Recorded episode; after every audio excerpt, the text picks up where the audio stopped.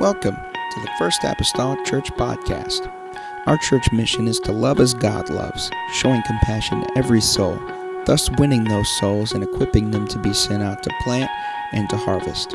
Thank you for joining us today, and we hope that you are blessed by today's podcast.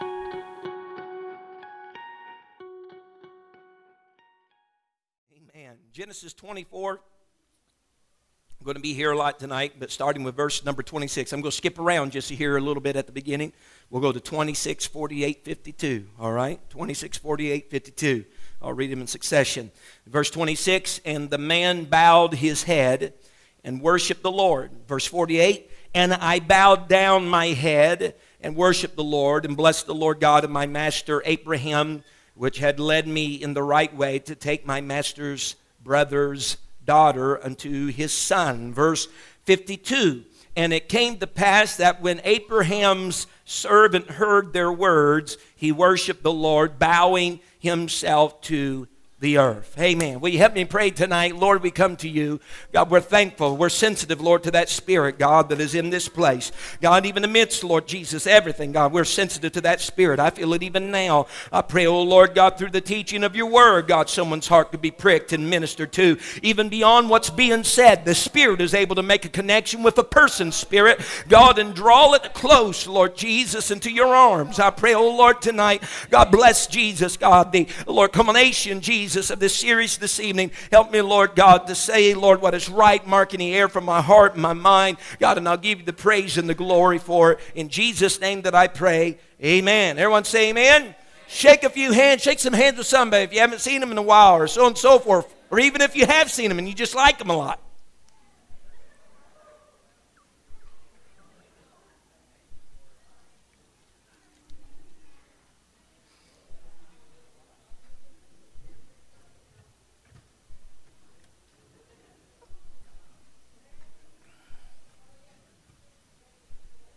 Amen. Just had a little bit of fellowship meeting right there. Hallelujah. Praise God. If I may just real quickly go over uh, the criteria that we have already covered over the past couple of weeks. These are they. We have went through seven things. Number 1, do not marry or date an unbeliever. Number two, do not marry a person with an incompatible spiritual appetite or continue dating them after you've learned this. Number three, pray for guidance. This was last week. Pray for guidance and be specific. Number four, don't manipulate the results. Number five, don't compromise character for comeliness. Number six, players are for games, not relationships. Number seven, don't start committing until you are well informed. I didn't realize right now that could have been a play on words when it well informed. She was at a well.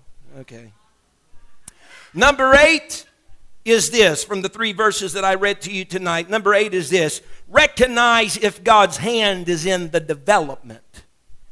Recognize if God's hand is in the development. Whenever the servant had, had prayed his specific prayer, and that specific prayer was answered, Bible says his reaction and response to that, after she had watered all the camels and all this taken place, that he bowed himself, in verse number 26, he bowed himself and he worshiped the Lord, undoubtedly because all along he's recognizing that God's hand is in the development of what he is still considering this possible, possible relationship.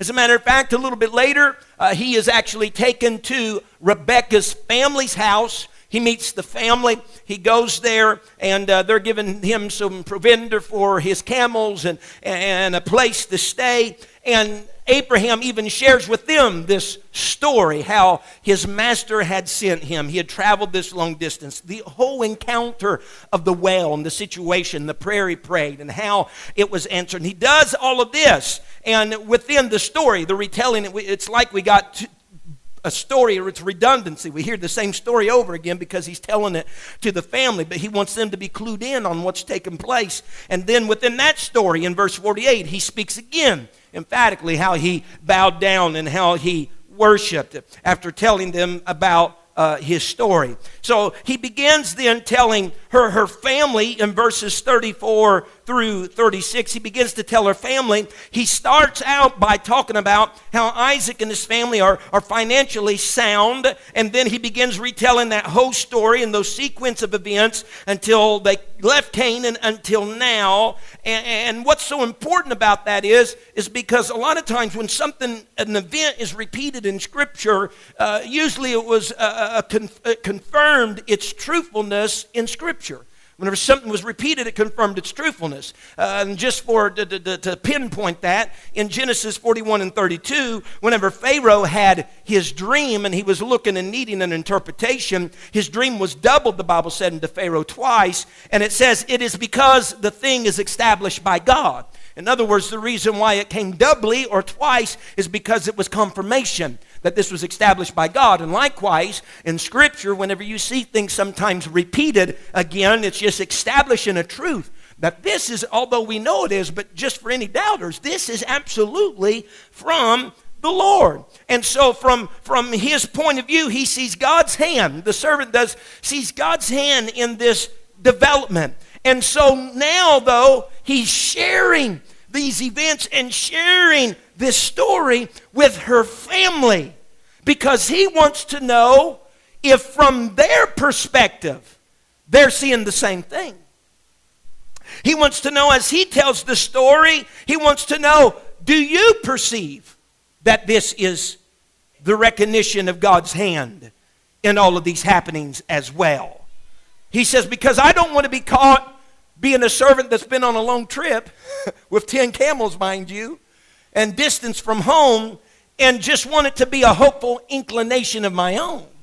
I don't want this to be a hopeful inclination of my own. So I'm looking for a sounding board. So I'm just going to relay the story to you. Now, what y'all think?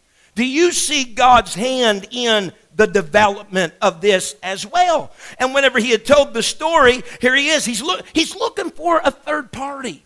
He's looking for an outsider to give a conclusion on these events. And their words to him in verse 50, they said, The thing proceeded from the Lord. I mean, after we've heard the prayer and heard the answer and heard about your trip and everything in between, this thing proceeded from the Lord. In other words, you know what? Servant, I believe God's hand is in the development of what's taken place right here. Amen. There's a law that you can use throughout the Bible. There's a whole lot of different laws. There's laws of first mention, the first time something is mentioned. Uh, that's probably its truest definition and how that word is used. But there is also the law of proportion, and something that the law of proportion teaches us that whenever we read the description of the story in verses 37 through 49 that he retold to the family, we see that it is much more bulk, a whole lot more verses given to that. And it seems to be a whole lot more vital, amen, to the servant's purpose than verses 30 than verses 34 through 36. In other words, to the servant, to the servant, the perceived hand of God in the development of this relationship was more important than the sound financial status of Isaac. He says, I, I esteem God's hand being this thing a whole lot more than the financial soundness of my servant son, Isaac. Give more time to it. Law of proportion uh, d- deals that to us. But after the servant's feelings, after they were confirmed by her family, after they were confirmed by an outsider, confirmed by the third party, here he is again in verse 52. He bows down, he worships, because surely he's saying, God is in this thing. Now, what's so important about this recognizing the hand of God in the development of a relationship? Well, I think firstly, whenever we understand that the servant knelt down at the well to begin with with a prayer and he consulted about God about this to begin with. Wouldn't it be nice if the one you consulted to begin with is the one that still be okay through the development of this matter? You know, I don't want anything to change and me miss a sign or me miss a clue. Secondly, he wants to verify Another reason why this is important, he wants to verify that this just isn't his flesh. He's just not making this up. He's just not trying to interpret something. But he consulted an outsider. What do you what what what do you think? Yeah, I believe this is the hand of God. And, and it's, it's essential it is, ladies and gentlemen, essential as it is to recognize when God's hand is in something, it is also equally vital to recognize when God's hand isn't in something. I believe we need to recognize that God's hand's in the development just in case that it isn't in the development. And the only way that you can do that, the only way you can do this is by consulting God. Now, you got to keep in touch, though, with God in order to check this thing along the way in its development. Not only do you need to keep in touch with God, but you need to keep in touch with people that you can trust. May I even say this? You need to keep in touch with people that you can be accountable to. I got a few, I got a, just a few uh, uh, recommendations. Your pastor would be a good one. I'm sorry, I know I'm raising my own hand. Gosh, sorry. I'm uh, pastor would be a good one. Pastor's wife would even be a nice one. Someone you can truly say is a true friend, and a true friend doesn't isn't the one that tells you what you want to hear.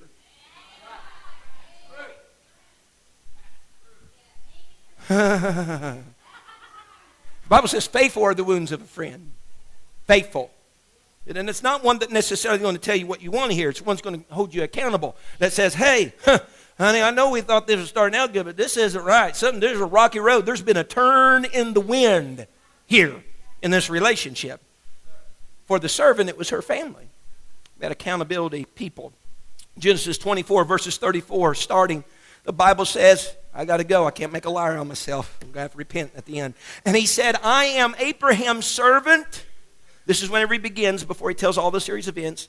He just got down to the house. They just got this big spread of a meal here. And he says, Wait a minute, before we eat, I got something to say. He took his time. And he said, I am Abraham's servant. Verse 35 And the Lord hath blessed my master greatly, and he has become great. And he hath given him flocks and herds and silver and gold and men servants and maid servants and camels and asses. And Sarah, my master's wife, bare a son to my master when she was old. And unto him, that is Isaac, the master's son, hath he given all that he hath. In other words, the master's son, Isaac, amen, is getting the flocks, the herds, the silver, the gold, the men servants, the maid servants, the camels, and the asses. Now, here is number nine. What is their financial standing? Now, please understand, I am not saying right now that person got to be filthy rich and they got to have gold and silver and herds and flocks and blah, blah, blah, blah, blah.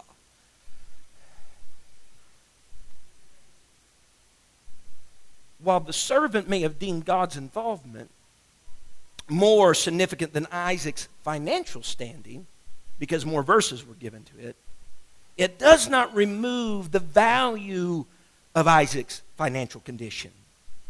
Again, those that were in my Sunday morning class last week, you'll remember, and I'm sharing with this group tonight for a purpose, that before God gave Adam a wife, he gave him a job.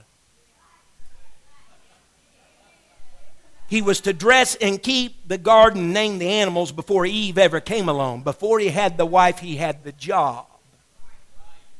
Now, here's the reason why I believe what is the financial standing uh, is important. Because almost any list of the top five or the top ten, if you will, of conflicts among married couples, among that top five or among that top ten is going to be this money problems. And since that is the case, I believe it's important to investigate that hot button before any commitment's ever made. Again, I'm not, I'm not suggesting that that other person be filthy rich or forget it. If that's the case, my wife and I wouldn't be married. but I am suggesting that you count the cost. And if see if you're going to be able to make it as a couple without compiling just yourself in a bunch of debt. Look at this ahead of time because you might need to look at it because uh, that wife, she may have to work. He may have to find a better job. And I tell you what, I'd like to go into that with my eyes wide open, especially if anybody has any preconceived notions. For instance, if, I, if I'm the lady and I have preconceived notion, I'm just going to be able to stay at home and keep the house and be a homemaker. That's all what I've always dreamed and desired. And I get married and here I am. I didn't even consider and woohoo. The decimal, the, the decimal and the numbers to the left of it tell me that I'm going to have to do something. I like to know that before. Because in doing so, you're going to alleviate some early stress in a commitment in a marriage relationship where the man maybe need he thought he was going to retire at that job, you know. Maybe he's going to take another one in order to, to make it, but I'd rather go in with my eyes wide open because without doing this, look what happens. If we don't do this, we get into the relationship and then these things start coming to our awareness. You know what can start happening? There can be resentment that start happens. I'm serious. A lady maybe could start resenting her husband because she married him and here she is now going to go to work. I'm just being I'm just being real.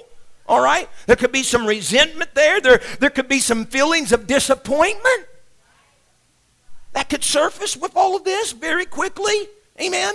Because sometimes whenever you have unrealistic expectations, you know, we want to avoid those at all costs.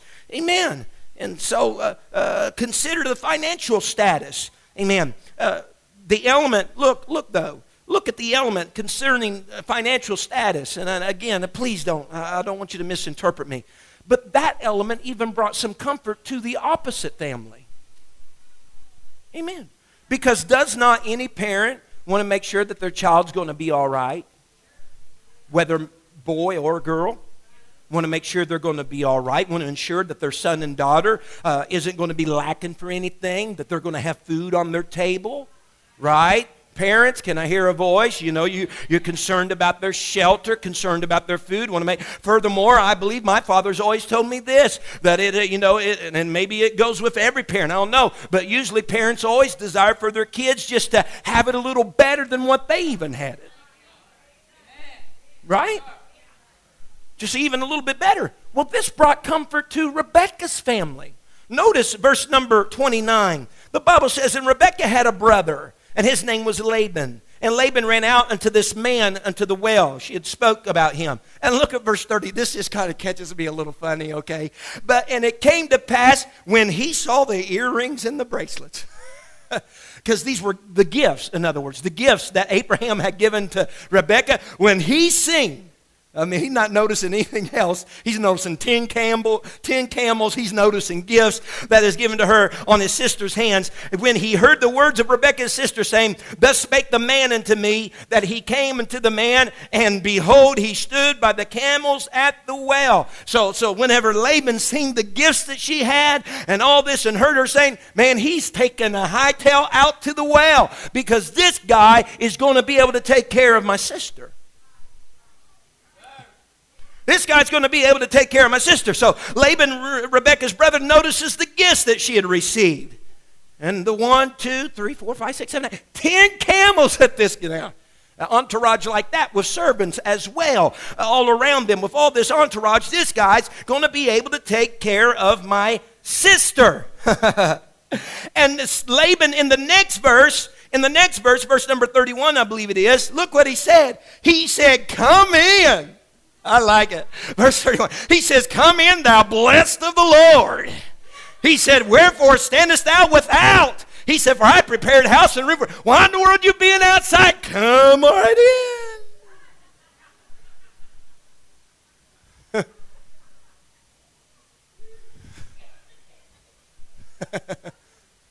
That's right. I'm brother in law, you know. I'm brother in law coming into this. But seriously, asked him to come in because Laban is stinking. He has no doubt, don't his mind, this man is financially sound. He's, he, he, he's not, or can I say it like this? He's not in a lot of debt. He, he, these are things that he owns. It's crucial to know the truth. It's crucial to know the truth of that. The servants shine some light on that subject. Why do we need to know some good financial standing or what the financial standing is? Because you may be marrying a heap of unnecessary accumulated debt from that mate. He or she already has $30,000 of uh, debt in credit card credit, credit card credit. We're not talking about a mortgage. We're not talking about a car. We're talking about, uh huh, buy now, pay later. You could be marrying, you could be marrying a, a heap of accumulated debt. And if the history is any indication for the future, uh huh, you may be in for a surprise struggle in the area of finances.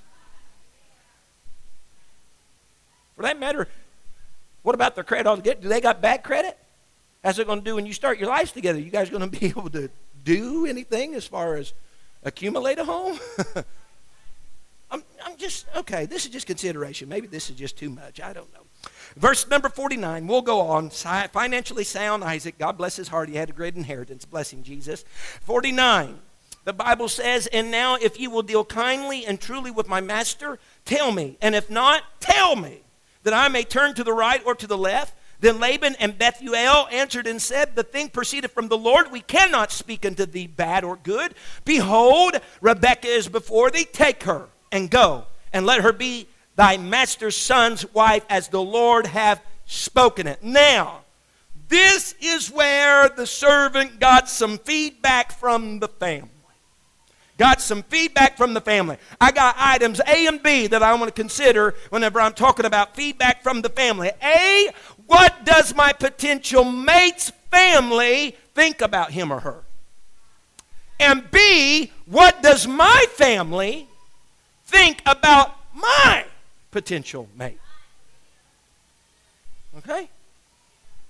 A, what does my potential mate's family think about him or her? Now, the servant was starting to ask the opinion of those that were closest to her. What does his or her family say about this relationship? Well, as I said last week, and I'm kind of picking up there where the teaser left off, well, it doesn't matter what they think. You're doped into thinking that, but you might look back over your shoulder someday and say, you know what? I might have should have paid attention to what they had to say.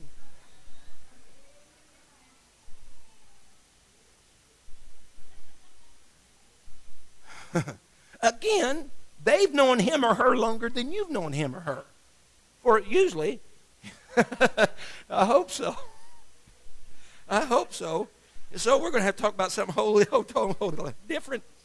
Amen. The servant's getting his information from Rebecca's. Look at this. Look at this. The servant is getting his information from Rebecca's brother and father.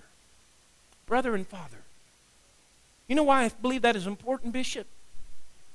Because this servant, for in Isaac's stead, being a man, is getting the slant on this, getting the, the info on this lady with a male slant. Somebody hear me right now? With a male slant. I think it would be important for ask a mother or a sister about the to be husband because it'll have the female gender or the female perspective or slant on it. What are you going to ask them? Well, ask them, well, what's some of their tendencies? Are they high maintenance? Do they get angry easily? Do they tend to hold grudges? Are they forgiving? Do they tend to make mountains out of molehills? Are they moody?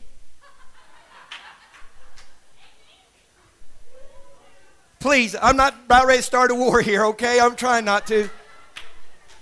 But if I want to know if that to be wife is moody, I'm not asking her mama. I'm going to ask her brother and her dad. Is she moody? Because, Sonny, they won't make no bones about it. I'm telling you what. There's some days you might as well just close the door and lock it. You know, whatever.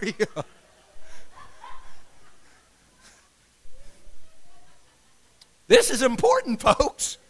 I guarantee you it's important. I mean, are they high maintenance or, or uh, does he, does he have a lot of does he have a lot of recreation activity? Does he ever have any time for the family he has right now? Does he have time for his mom and dad and his brothers and sisters, or does, does he just kind of do his own thing when he wants to do it? Again, we're not going to go ask daddy that. He might be there with him. Might be the only consolation. You better ask mama, you better ask the sister concerning those things. Uh, Pastor Steve Warman said this. He said, when contemplating marriage, he said, pay close attention to how your potential spouse treats their family because you may be treated the same once married. Does he raise his voice at his mother? He'll probably raise his voice at you. Amen. Amen. Bless him, Jesus. So, so pay attention to how they treat treat those that they, they love and they're in close relationship with. B, item B. I'm moving here. I'm trying to. What does my family think about the potential mate? No, I've asked her family what they thought about her, but now I want to know what my family thinks about her. Newsflash whenever your parents or your immediate family have what seems to be an objection to your potential mate, this is a very difficult thing to do. If you can do it, you're awesome, but try to step outside of the romantic love that you're feeling right now for that person and listen objectively to their unbiased opinion. Someone hear me? I said, listen. Listen. Because their perspective is different from your perspective. You're the one engaged in the relationship. You're the one that's for quite some time now has got emotionally involved. You're the one uh, for the most time right now that's, that's been concentrating on the similarities. We both like juicy fruit gum.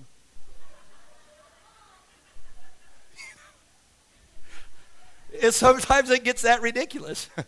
we have been concentrating on all these positive aspects, you know, all these positive things. And sometimes that makes us blind to any real negativity. There could really be some negativity there.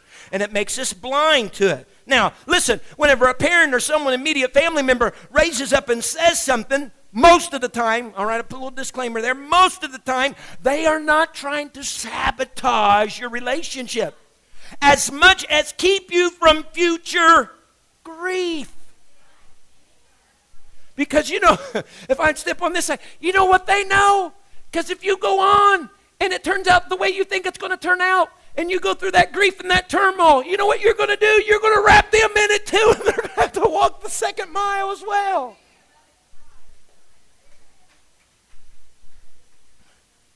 So let that person that's outside of the situation be able to view it, even be able to see the negative that you're not seeing because all you see is the similarities and the positive.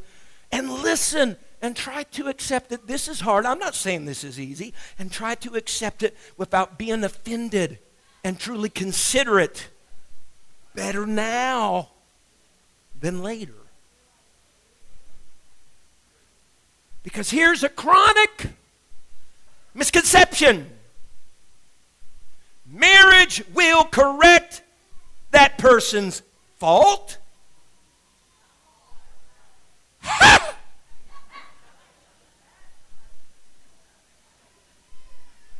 Marriage is a great covenant, and marriage is a great thing that's been instituted by God. But unfortunately, it is not a rehabilitation program. Neither is it a correctional facility. Amen. If your partner says things or engages in behavior right now before there's ever marriage or the big question is there and it's putting a little question mark in your mind, mm-hmm, don't expect for that to necessarily get better. After you get married, as a matter of fact, usually it gets worse.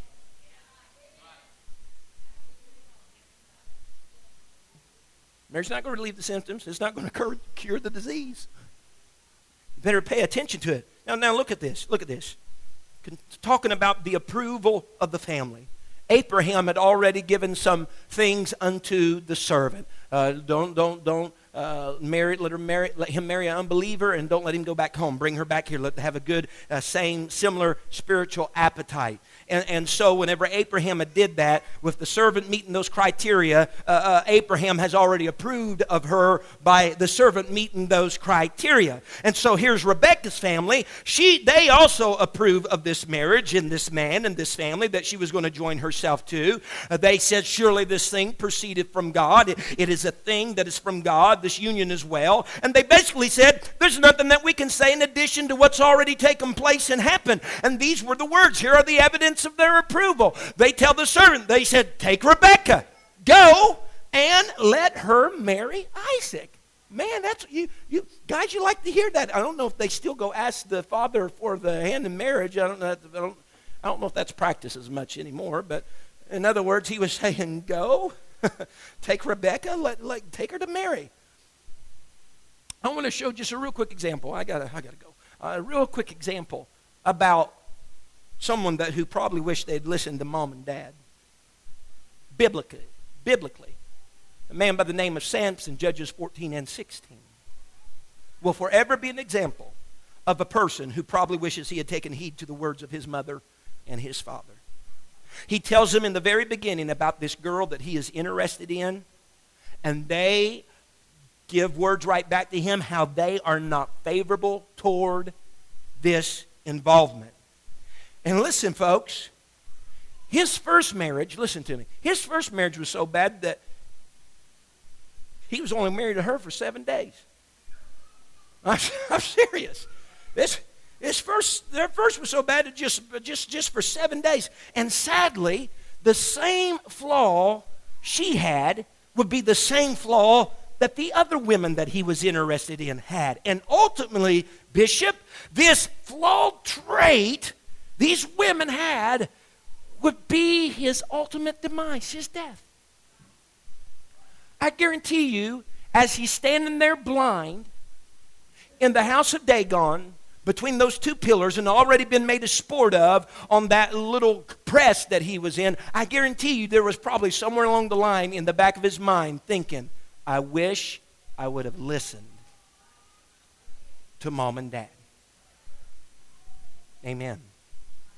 Genesis 24, verse 55. The Bible says, And her brother and her mother said, Look now, her brother and her mother said, Let the damsel, dad and brother said, Take her, go, and let Isaac marry her. But her brother and her mother said, Let the damsel abide with us a few days. At the least 10. I didn't know when few started interpreting 10, but there it is. At the least 10, after that she shall go.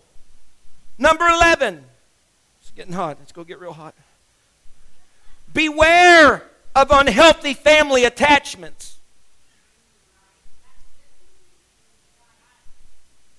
Hmm.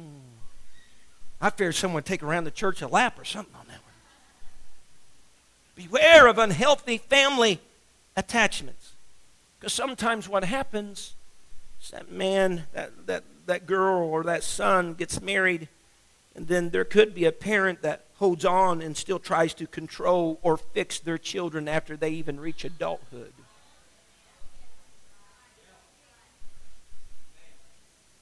Seen it. They try to they try to still be greatly and intimately involved in their life to the degree that they're not just trying to control a child, but they're trying to control the marriage that they just embarked on. The circumstances of that marriage, marriage itself.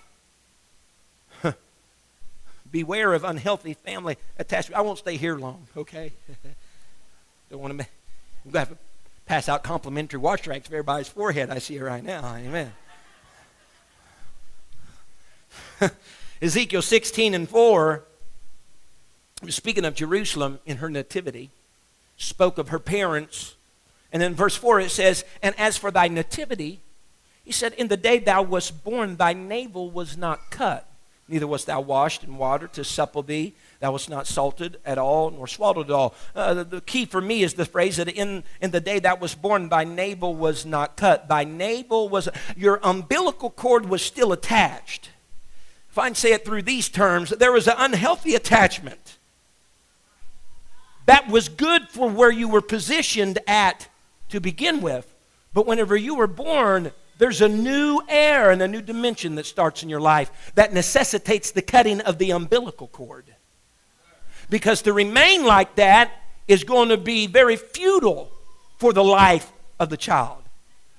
See, the cutting of the umbilical cord, it, it, that child is freed after birth from the blood and the nourishment and the intake of that mother, mother, which was there, no doubt, to nourish that child in the womb. But if that thing is not cut, if that umbilical cord is not cut, if it's not tied off, which usually happens somewhere around the same time, the child will perish when the decomposition of the placenta begins because it's not going to continue to thrive because this is a new station in life for that kid. Uh huh. There's nothing wrong with being mama's boy. But whenever you get married, you better become mama's man.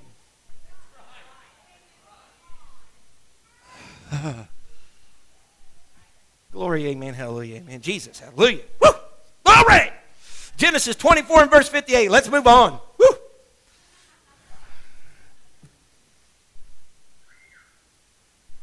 And they called Rebekah and said unto her, Wilt thou go with this man? Because they said, Hey, let's stay for 10 days. Let us keep her for 10 days. And then they, whenever Abraham or Abraham's servant says, Hey, I've had good process. You said this is from the Lord. We'd like to get back, so on and so forth. They said, Well, why don't we let Rebecca answer for herself?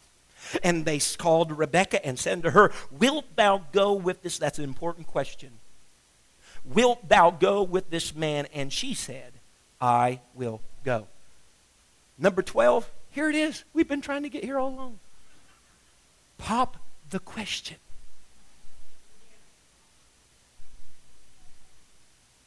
Here is a very telling question, though.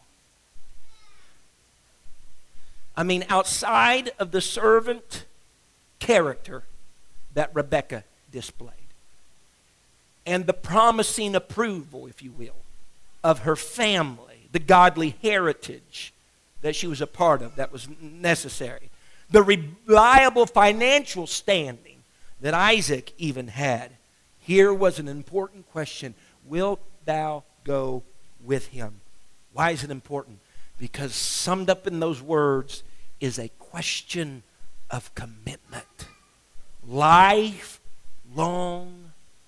commitment. It's a direct question, Sister Craig. No hedges need to be trimmed right here. This, this isn't an assumption of what we believe about the other person. No, no, no, no, no, no. This is a simple and clear gain of understanding. Will you go with this man? When someone asks, Will you marry me?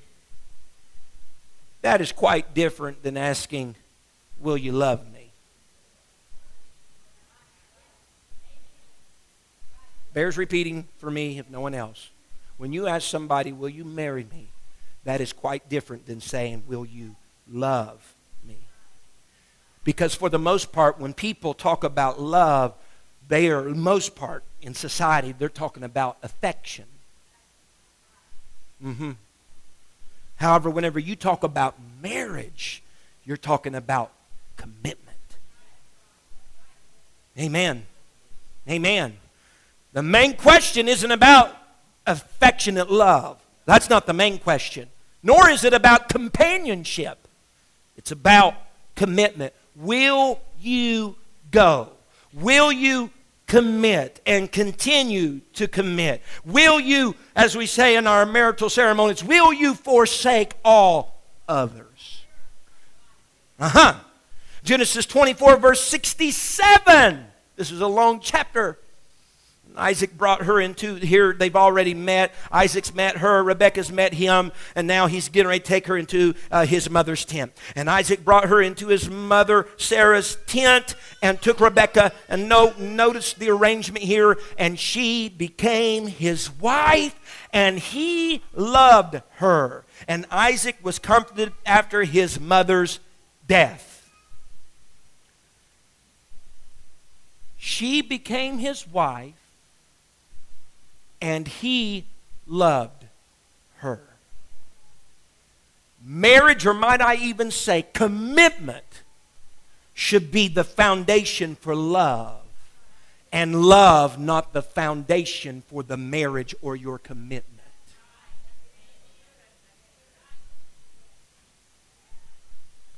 Isaac and Rebekah married, and then we read Isaac loved her. Now, don't misunderstand me right now. I believe in romantic love.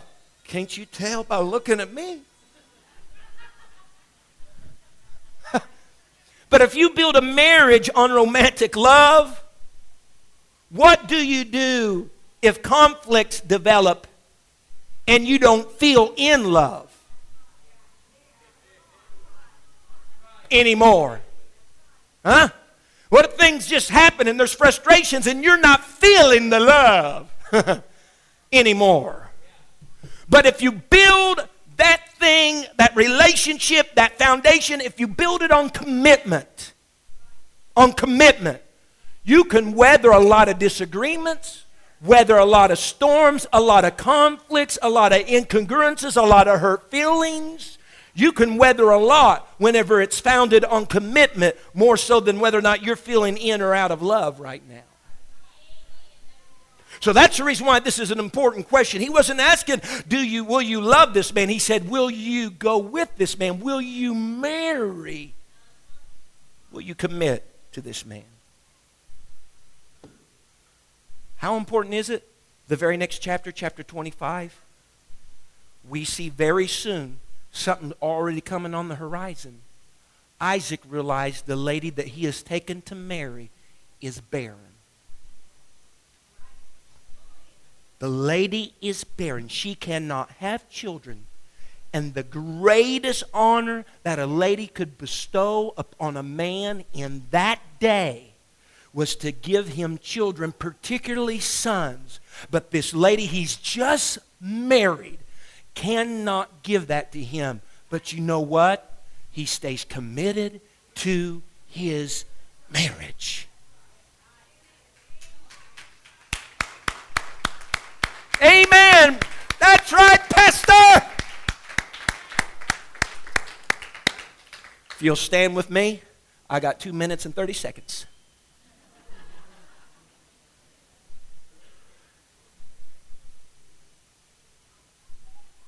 In, Rebecca's ply of I will go, it was simply showing her willing status of leaving and cleaving. Leaving her family, cleaving to her husband. She was ready to leave those apparent family attachments. Brother and mama wanted her to stay for at least 10 days. She was willing to leave that and cleave to this man, Adam. I hope and listen, the list that we've had over the past three weeks, it is by no means an exhaustive list. All right? We could go other places in Scripture and add to, but uh, to keep you from having a scroll that just rows down the center aisle that you're going to get out when you. No, we're just trying to base it right here off Genesis 24 from what we derive from there this evening. But I believe there's enough within those 12 that we offered over the past three weeks that would be a tremendous, great basis to try to find a future mate with, with what was right there. And I believe if you're, if you're going the distance of trying to go with those 12, God's going to help you greatly if He's showing you putting forth that much effort. Amen. That much effort. Hallelujah. Let's bow our heads in this place tonight. I'm thankful for God. Uh, this was never my. Thank you for listening. If you would like more information about our services and activities, you can find us on Facebook, Instagram, and Twitter with the username FACMC. Again, that's FACMC. Thank you and have a blessed day.